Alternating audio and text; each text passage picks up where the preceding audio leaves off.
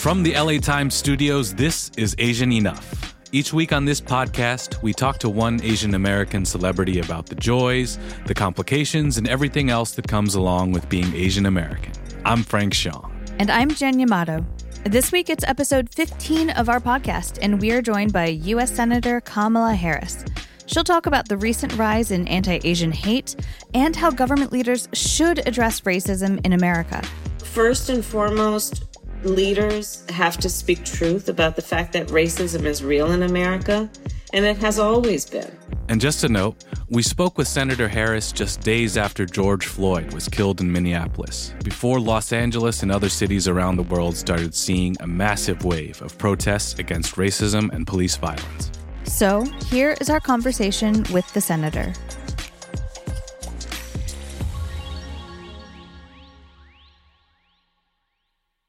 Asian Enough is brought to you by our presenting sponsor, Hello Tushy.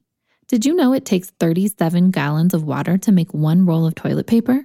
Make a difference with Hello Tushy Modern Bidet Attachment. This advertiser has no influence over editorial decisions or content.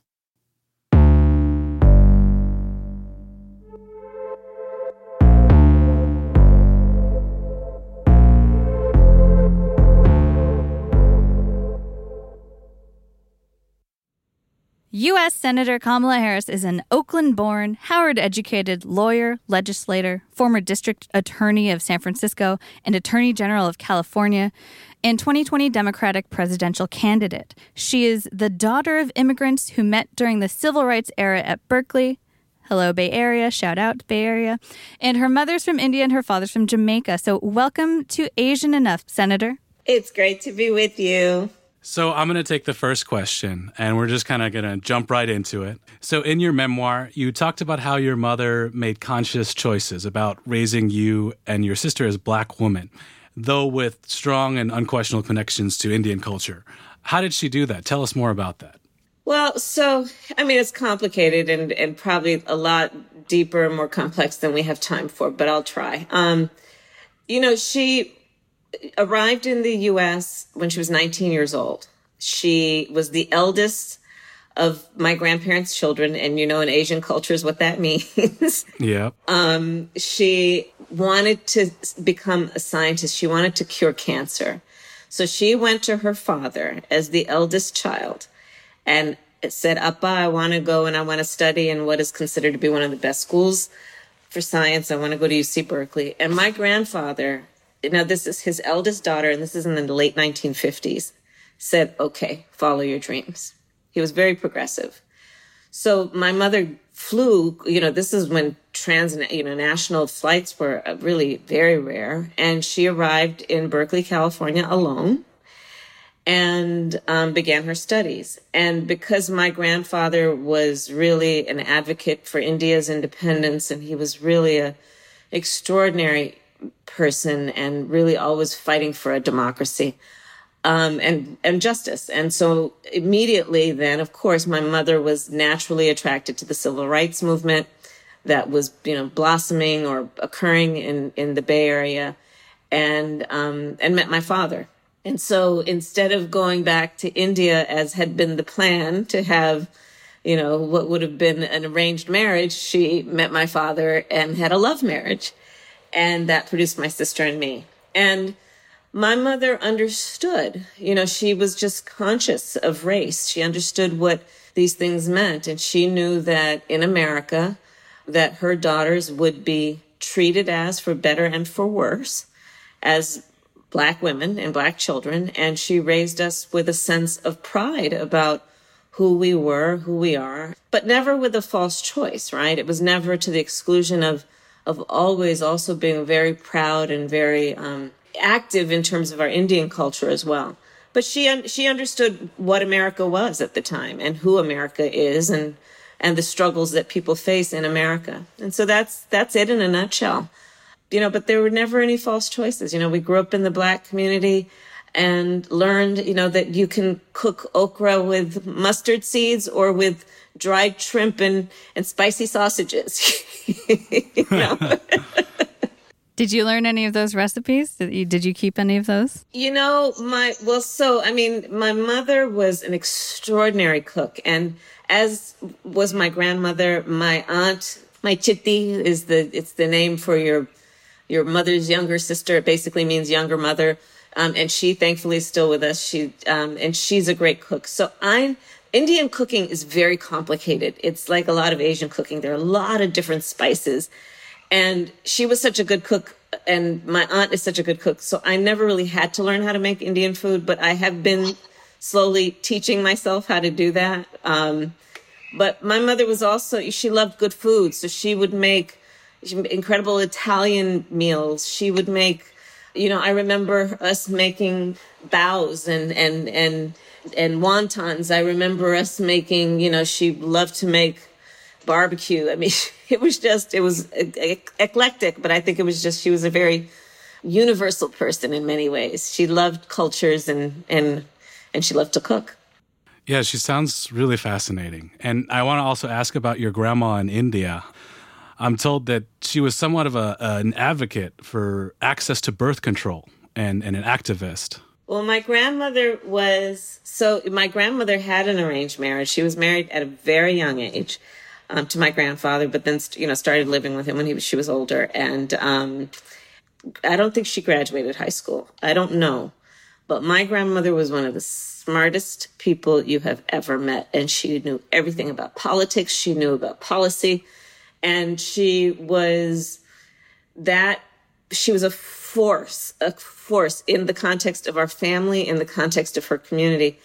And she was the person who would take in everything from she would feed the stray dogs to, to take, you know, to fight for women's rights, to fight for, you know, whatever, fight against whatever she thought was unfair. And, um, and this is just who she was. She was a protector. My grandmother really when it comes down to it was just a protector. She she always protected people that she felt needed to be protected. I'm so curious also in terms of language, you know, you'd go to visit your family or extended family in India as a child and elsewhere, like your grandfather was stationed in, in Zambia. But uh, in terms of the language, did you take any of that with with you? Does your family speak Tamil? Well, Do you I speak think Tamil? like a lot of us who maybe, I mean, sadly, I didn't learn. I did not ever become fluent in in the language. My family's from South India, so the, the language is Tamil, but they also, for most of her life, lived in in Bombay and in Delhi. So you know, she speaks Hindi and all, and Urdu. But I will tell you that, like probably many kids I learned with great acuity words of affection and words of frustration. because, of course, that just is about mother tongue, right? The words yeah. that you speak to your children that are words about deep love and the words that are about utter frustration just come out in your mother tongue. So I know those words you can always tell a lot about people by which of their grandmother's language they learn. The only words I know are like "I'm full" and uh, "I'm hungry." So, um, in, in, my grandmother's language. So, but I wanted to turn to uh, back to sort of talking about you know biraciality, and especially as a presidential candidate, you know, it felt like people encourage you or, or there's pressure to choose a side, you know, black or Indian American. And at one point, you were asked directly in an interview at one point to say, oh, Indian American or African American, which, you know, doesn't really jive with my understanding of my biracial friend's identity. And, and what you said was, I'm a proud American in response to this question. You know, how do you feel about the way our political environment handles biracial identity? And do you feel pressured to pick a side? And does that reflect your life experience? Well, I mean, I have to tell you, Frank, honestly, I, I, I don't even think we're that sophisticated yet. I think that first you just have to ask, how does America handle race? Much less what it means to be biracial, you know? Like literally, um, and when you're talking about running for office, and you can ask any one of us who was one of the first of our kind to run based on gender or race. And you will know that it can be a challenge because people, they're more comfortable and I guess it's easier to place a candidate in a box that you already have defined. and based on your exposure and your your knowledge, right? And your experiences. And so the challenge becomes then when you don't fit in someone's preconceived notion of who is president of the United States because their only reference point is who has been president of the United States and not one of those people looks like you. It presents a challenge, um, which is that you know you you are probably more required more than others that are familiar. You're required to explain things about yourself that otherwise you may not be required to explain. And that, that right. can be challenging um, for a number of reasons, including because, you know, at that moment, you might prefer that the interview was about your plan for the economy. but you're trying to help people figure out who you are, even though you're really comfortable in your own skin. well, I think to that point, conversations like these, I think, do help people figure out you know, as they relate to their own experiences in ways that are not widely talked about. So I'm curious along along those lines, how have you dealt whether they're coping tools or learned skills or or sources of strength in your life, how have you dealt with this external interrogation of your identity and how people use it to judge things like electability? Yeah, it's a wonderful question. Um, you know, I was raised with a deep sense of pride in my cultural background. Like I've never really had, and I mean this not as an indictment of anyone, but just speaking about myself, um, as much as I don't like to do, but I've never had an identity crisis. and it's just, I haven't, I, I haven't. I'm really comfortable in who I am. I grew up in an, a family and an extended family who was, you know, we like literally, I didn't go through some evolution about who am I and what is my identity. And I, I guess the frustration I have is if people think that I should have gone through such a crisis and need to explain it, but I didn't. I, you know, I grew up in a community where, um, and maybe it's because also being from the Bay Area and growing up in the Bay Area and, there was such a cultural mix of people um, in the community in which I was raised. There was an understanding and appreciation uh, um, for that that it it just wasn't an issue for me. And but you're right. Then being a candidate and going out in the world and and being a candidate for public office does mean explaining who you are. Then it requires, I guess, a little bit more explanation to to help people figure it out. But it, it's not as though it was kind of an evolving consciousness for me thank you so much for sharing that. And and I think like from what I understand about biracial identity, you know, it, it involves a lot of toggling back and forth and choosing between them is like choosing between your mom and dad, which, you know, no son or daughter is really able to do.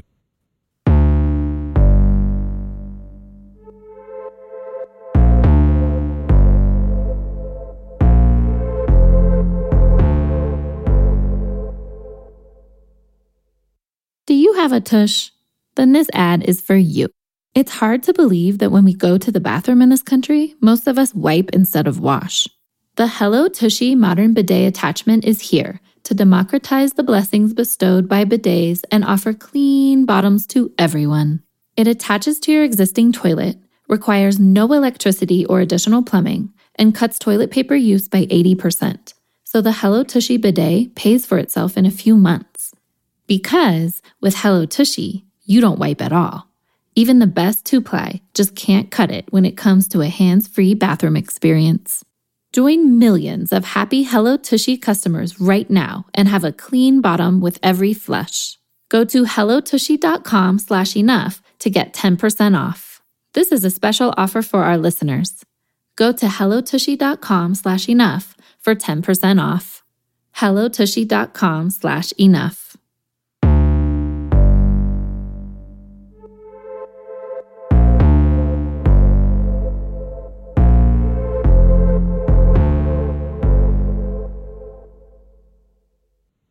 I wanted to turn to basically something more current, which is anti Asian and anti Black sentiment. You know, recently there's been a lot of incidents of racism to talk about, a lot of complicated conversations. According to the Stop AAPI hate tracker, there have been already 1,700 reported incidents of anti Asian hate crimes during the pandemic.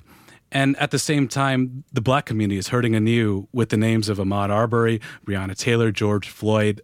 How do you think our government can address this stuff?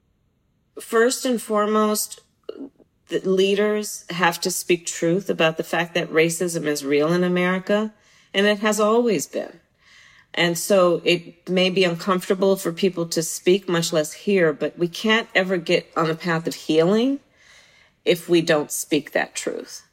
And these various incidents, you know, hate crime is not new against the AAPI community, against black people in America, against LGBTQ people. It's not new. In fact, as Attorney General of California, one of my res- many responsibilities was to publish the hate crimes report on a regular basis. The, the anti-Semitism, this stuff is not new in America. What is, what is tragic is that it's not ending. It's not, and we're, and we're seeing a resurgence and we see it every so often. And so what must the government do? Well, leaders in the government, one need to speak the truth about it. And then there are a number of things that we have to do. Um, it, it is it, certainly when we're talking about hate crime, and I say this perhaps as a former prosecutor who has prosecuted hate crime, there needs to be serious investigation of these cases, meaning that when someone reports it, they must be taken seriously. They must be given dignity through the process. And then there must be serious investigation of these crimes and accountability and consequence. And that point is, is more than a notion. Because if someone who is an immigrant, if someone who speaks English with a heavy accent walks into a police department, it is a legitimate question to ask, will they be taken seriously? Will they be treated with dignity? So these are real issues that have to be confronted in the overall process. That means about training law enforcement. That means about training prosecutors about the significance of hate crime. It means doing the outreach with communities that are reluctant to report it because they believe one, it is natural. It c- keeps happening. It happened to their friends. It happened to their cousins. It happened to their aunties and uncles. And it just happens. The, two, they may feel that if they report it, nothing will happen. And three, for so many Asian cultures, it, it's not supposed to be about you. And so people feel that they have to subordinate sometimes what, what has been a personal affront for the sake of the community and what might result in bringing law enforcement and government into the community for the purposes of an investigation. So that has to be about training of law enforcement. It has to be about outreach to communities where communities have the ability to report these things in a way that they will be treated with dignity. There is the work that needs to be done about speaking about America's history on race. You know, we know that the, the Chinese Americans built, helped build California into what it is, built the railroads, but yet on the books, on the law, we're forbidden to own property. You can look at Japanese internment. We can go on and on down the list, right? And so there's the piece of it that also has to be about education and reminding our country of where we've been recently on a lot of these issues. And, and, so these are some of the things that I think about. And then the, the, the, last piece, which is equally important as anything else, we need equal representation among people who are, who are in positions of power so that they will understand, they will reflect the, the diversity of who we are as a country, and they will also speak um, to the issue. But it should not be incumbent on just a, an AAPI elected official to do the work of speaking out against these injustices. Um, but I will tell you guys, I mean, on that point, in terms of what's happening in the Senate, what's happening around some of the stuff, you know, um, Congresswoman Meng and I have a resolution that is about denouncing Asian, anti-Asian sentiment um, caused by the coronavirus. Um, Mazie Hirono, the, the senator from Hawaii and, and, and Tammy Duckworth from Illinois, we have a whole resolution that's condemning Asian crime and, and, and in terms of Asian anti-Asian hate crime, and and and basically calling on public officials to denounce racism and xenophobia and anti-Asian sentiment. Um, but we also need to push that all leaders speak out against this, and that it's just not on the shoulders of those of us who come from these communities to speak about it. Well, that's exactly right. And I think for us too, you know, along that thought comes the idea of interrogating one's own community about racism, you know, anti blackness within the Asian American community, for example, leading to hopefully a more uniform solidarity, more unity across communities. But we could talk to you for hours about all of this stuff, um, but we wanted to squeeze in before we let you go our Bad Asian Confession segment, in which we share a time or an experience, and Frank and I have shared so many of these, where something had made us feel like a bad Asian. We do this so that we can all unpack it together. It's like a it's like a group hug. It's like group therapy. We wanted to know what is one of yours, Senator. Oh, okay. Um well, one is I didn't realize that it was more than something my mother did.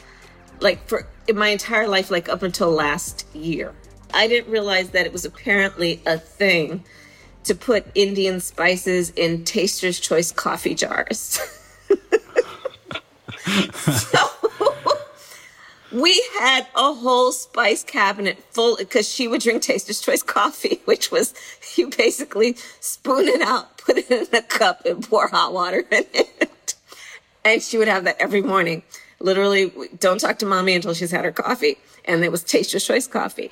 Well, if you looked in the spice cabinet, eh, like big things of turmeric, big things of cumin, big things of mustard seed, all in, in Taster's Choice containers, these glass containers with this twist top.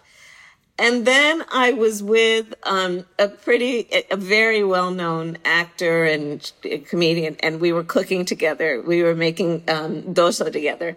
And she then pulls out the spices, and they were all in Taster's Choice containers. And she and I had the biggest laugh because she didn't know either that this is apparently a thing among I guess the, in her parents, her, her father and my mother were pretty much the same generation. That's one. I guess the other one, it's a very, I've never confessed this, but we would always, um, challenge members of my, so Indians cannot pronounce W very well.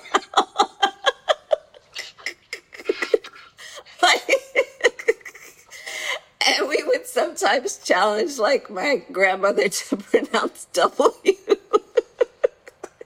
That's awful. And I'm sure we're the only bad kids who did that. But I am so sure you are not the only kids. I am kids so who did embarrassed that. that I just said that. I've never said that out loud. Oh, this is like a tribute to grandparents, though, isn't it? yeah. All these I wonderful mean, memories. Oh my God. I mean, you know, listen, it's, um, I mean, it's in all cultures, but I, I will speak of what I know. And I mean, the importance of children and nurturing children, you know, and being, you know, I wrote a book just after my mother passed away. I've written two books now, but the one I wrote back when she passed away and I dedicated it to her. And I said, I've never known anyone who is tougher, smarter, and more loving than my mother. And, you know, all of those things exist in one person. And, and to a certain extent, it, it was cultural. It's just who she was. No, it's it's always a risk when we're we're learning our culture primarily through our parents, and then they leave some stuff out, you know, and then we're kind of made to look a, a, little silly sometimes. I used to think everything that was Chinese was Taiwanese because my mom's Taiwanese, and she claimed that all of Chinese culture was Taiwanese culture. So I grew up with that nice blind spot. Um, we can't let you go without asking the question on everyone's mind, which is, if given the offer, you know, do you want to be Joe Biden's vice president? If I was asked, of course, I'd be honored to be asked and, and, and would say yes. But um, I will tell you that the really the most important thing is that he wins. I I cannot stress that enough. And listen, when we are talking about the AAPI community, it is the fastest growing, I believe, community in the country in, in terms of ethnic groups. And there is so much at stake in this election. When you talk about everything from how are we, how seriously are we taking hate crimes? And do we have an attorney general of the United States who takes these kinds of things seriously? In Bill Barr, Trump's attorney general, we have, and before that under Jeff Sessions, who was the first attorney general under uh, Donald Trump, They are no longer really enforcing consent decrees where courts have found um, that there, there needs to be reform because of discrimination and excessive force. They're no longer engaging in significant pattern and practice investigations of discrimination by police departments. Um, you can look at it in terms of what's happening with immigration. My God, where and by the way it is everyone it is it is our latino brothers and sisters it is our asian brothers and sisters it is people arriving from the african continent from the caribbean who are child separation policies how immoral can that be? Um, a president of the united states who's call, calling it the wuhan virus which is what has precipitated the kind of hate crimes we're seeing in particular against chinese americans or those perceived to be chinese americans. Um, we can look at what's at, at, at, at risk in terms of the, the, the, the, whether we're going to have a country with a leader who is spending full time trying to sow hate and division or a leader who's trying to unify and build our country. So all of that is at stake. And, and this is, it, it is, it is not even subtle. It is very real. It is very apparent. This stuff is banging on our door in terms of the issues that we can actually impact when and if we vote. And so I just want to stress to everyone, you must vote and do not be afraid and make sure that our voices are counted. Make sure that you are counted in the census, in the 2020 census. But there's so much at stake for all communities and in particular for, for, for communities who have often been overlooked have been dismissed or ignored or marginalized.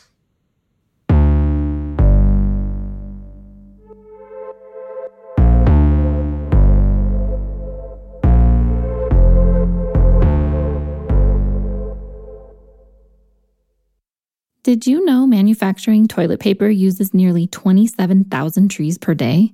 Ouch. Literally for the planet and your butt.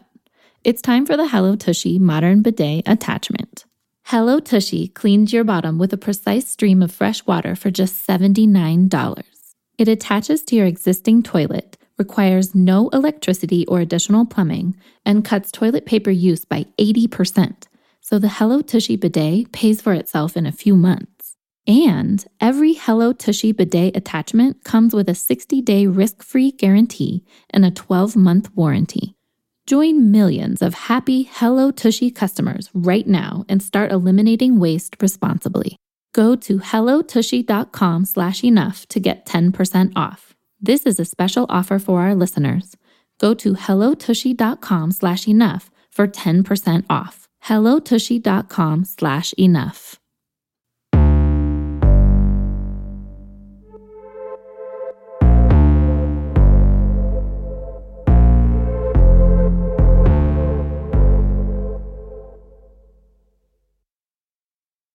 Do you happen to have a bad Asian confession you want to share with us? Call us at 213 986 5652. That's 213 986 5652. Maybe we'll even play it on the show. In fact, here's one of our listeners sharing their own. My name is Alyssa. I grew up and currently am at home in Marietta, Georgia, which is in the suburbs of Atlanta. So mostly white community, not many Asian faces here. Uh, and my bad Asian confession is that I didn't know how to properly use chopsticks for the first decade of my life. So I grew up using chopsticks with almost every meal, uh, but didn't realize until like late middle school uh, that I'd been using them incorrectly. Uh, so one day I brought my lunch to school for the first time, and it was in this middle school cafeteria that I whipped out these chopsticks. And one of my friends, my white friend, said to me, you're not using those correctly, like they're not supposed to cross in the middle when you use them. And I didn't initially believe her, uh, but when I later secretly Googled it online, I realized she was right. And in that moment, felt so embarrassed. and from then on, didn't bring lunch to school for the rest of the year uh, and would practice using chopsticks at home and would pick up things like peas and edamame until I finally got it right. And I I think I felt so embarrassed uh, because at the time I had a very narrow understanding of what being Asian meant, and it didn't really feel as much of an identity as just like the language. I spoke the way I looked, the food I ate and feeling different um, from the people around me. And I think to have that come into question and to feel like I didn't fit into this, I didn't even fit into this narrow mold of this label that I didn't really want felt uncomfortable and, and really embarrassing. But I think now understanding that there is a broad range of experiences and backgrounds that can fall with, within the or under the umbrella of being Asian and Asian American, and also having a greater appreciation and pride in my Asian American identity. I look back and, and it still feels like a, a bit of an embarrassing moment, but mostly just a really funny uh, memory. And that's it for episode 15 of our podcast. Thank you so much for listening. Asian Enough is hosted by me, Jen Yamato, and Frank Shyong. Our senior producer is Rena Palta. Our executive producer is Abby Fentress Swanson. Our engineer is Mike Heflin. Our original music was composed by Andrew Eapen. This podcast is dedicated to the memory of Lina Anwar. Come back next week for another great guest. If you like Asian enough, subscribe and leave us a five star review on Apple. Special thanks to Julia Turner, Jeff Berkshire, Reed Johnson, Shelby Grad, and Clint Schaff. We hope you're enjoying this podcast, created by the journalists at the LA Times. Right now, access to facts has never been more important, and the Times is in the business of reporting them. Stay connected and subscribe because your subscription supports the production of podcasts like this one and our award-winning journalism. Visit latimes.com slash support latimes to subscribe. And remember, when it comes to identity, you don't have to choose sides. You can cook okra with mustard seeds or with dried shrimp and, and spicy sausages. you know?